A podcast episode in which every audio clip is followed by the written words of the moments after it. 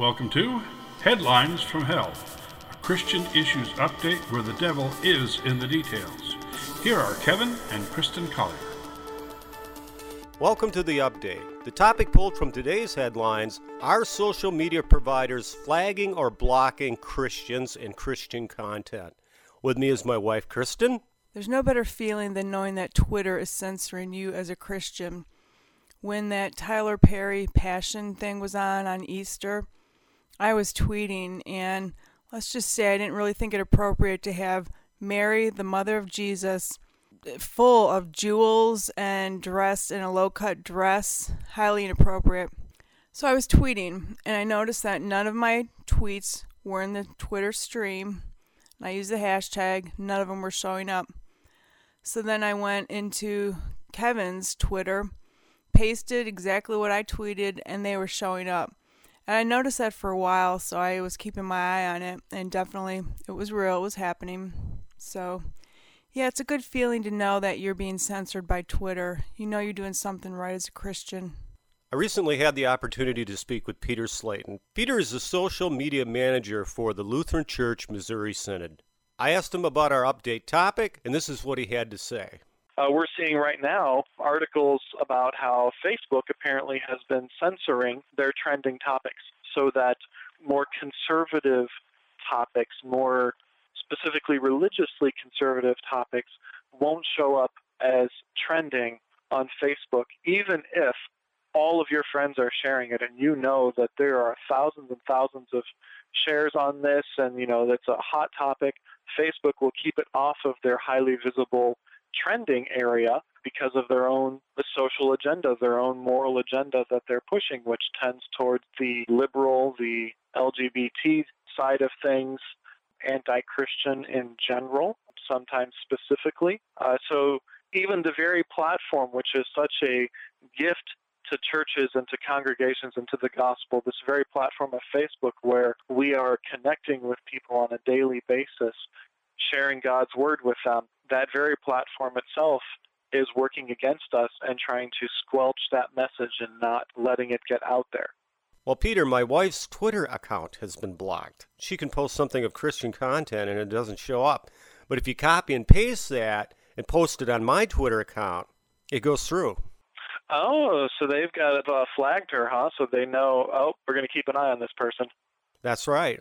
Yeah, I think the, the Lutheran Church Missouri Synod, our Facebook page, I think we're beginning to get on that radar for Facebook. There have been a couple times in the last month or so when the things that we've posted have not had the reach that they used to uh, where I'm doing the same sorts of things, posting the stuff that we know has been popular in the past and that we know our audience likes and appreciates and tend to share. And it's not getting the same views, it's not getting the same number of shares, the same number of likes. And so we're starting to wonder are we getting squelched a little? Are we starting to get on somebody's radar somewhere where they're saying, yeah, you know, we're going to start pushing this down a little bit. We don't want this to be quite as visible. You know, something that might have gotten 500 shares a month ago only gets 100 today. Now, I don't know for sure this. I've got no way I can prove this, and we're just kind of looking at our trends over time. But it's interesting and it's consistent enough that we're starting to wonder there might be something to this. All right, what do we need to change in order to get around this. If this is a Facebook thing, if their algorithm is now being tweaked against us, what do we need to do differently to kind of get around their new blocks that they're putting up? If that's what's actually going on, we don't even know for sure. Peter, maybe if you posted as George Soros, it would get through. well, this last week we posted a couple articles from uh, some of our staff members on the transgender in the bathroom issues, you know, that, that oh, yeah. current event that's been going on. And that got lots of activity, primarily from trolls who came out and yelled at us. And so we're like, well, if what it takes is getting the trolls mad at us for visibility, we can handle that. We can deal with that if uh, the gospel is still getting out there, which it was in each of those articles. If it just means that we get yelled at a bit more, so be it. Maybe they're paid trolls, so you might as well make them work for their money, right?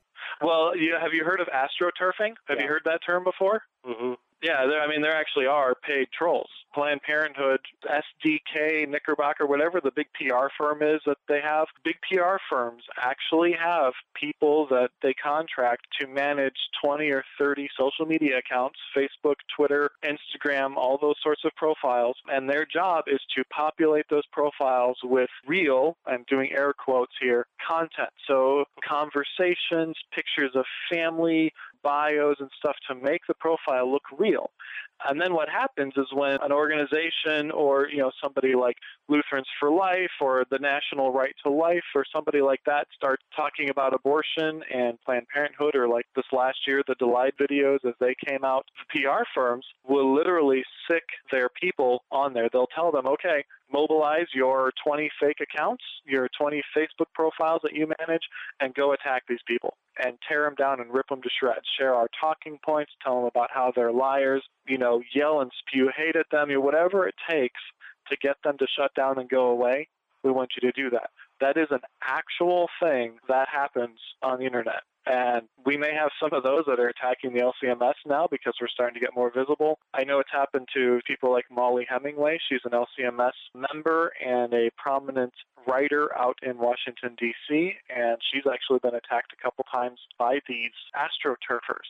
So we know they're out there. They're almost impossible to identify as fake accounts, astroturfers, but just knowing that they're there is kind of helpful. It's like, well, okay, it's not worth my time to respond to all the trolls because I don't even know if they're real.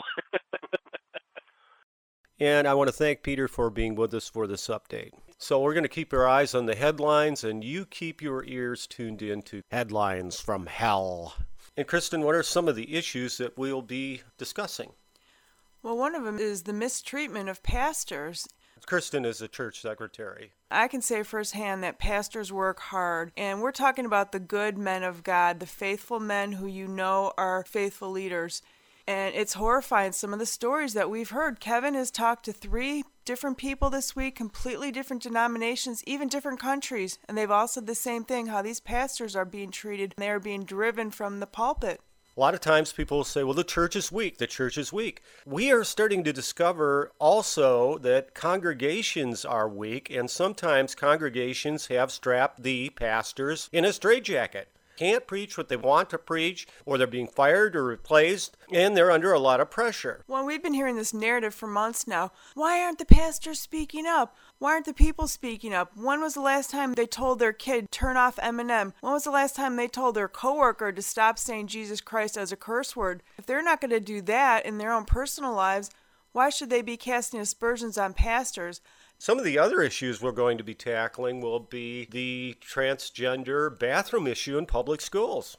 I want to thank Peter Slayton for coming on the update. And thank you for joining us for this update. More to come. We'll keep an eye on the news as you keep an ear on what's going on in this country. Feel free to email us at confrontingthedevil at mail.com. Visit our homepage at confrontingthedevil.blogspot.com. Thank you.